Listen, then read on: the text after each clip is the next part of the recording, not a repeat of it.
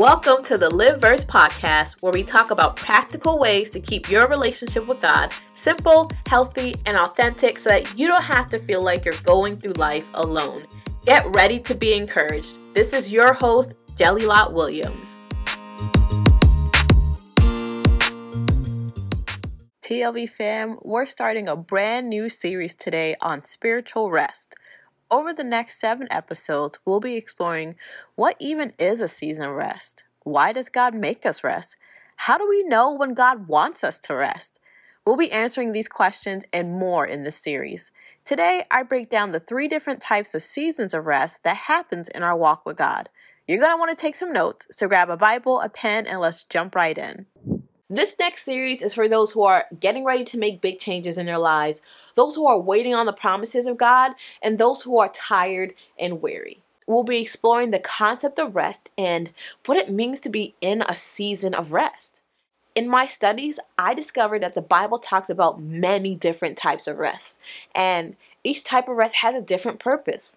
In this next series, we'll be focusing on three types that I categorize as preparation, perception, and restoration. Let me explain what I mean using the analogy of a farmer. The first type of rest is similar to preparation. This is a season of rest for obtaining strategy from God, or when a farmer is trying to figure out what are the best crops and produce to invest in and plant. The second type of rest is all about perception. This season of rest is focused on faith. This is when the farmer is waiting for the fruits of their labor to be revealed. During this season, one has to trust that the seeds that are planted in faith will grow. The best part is, during this season of waiting, God is asking us to find rest in Him. The third type of rest is similar to restoration. Harvest time for farmers is a lot of work, and so is harvest time for Christians.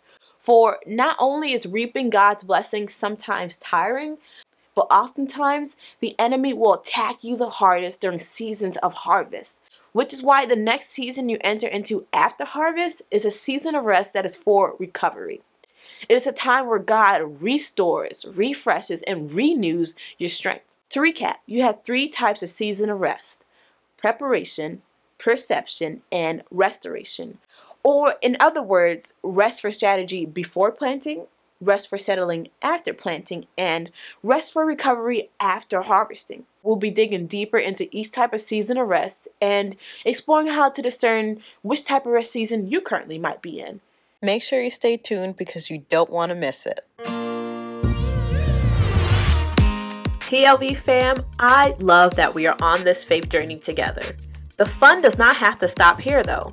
Join my free community, the Lived Verse community a space for you to come as you are and with whatever faith you got.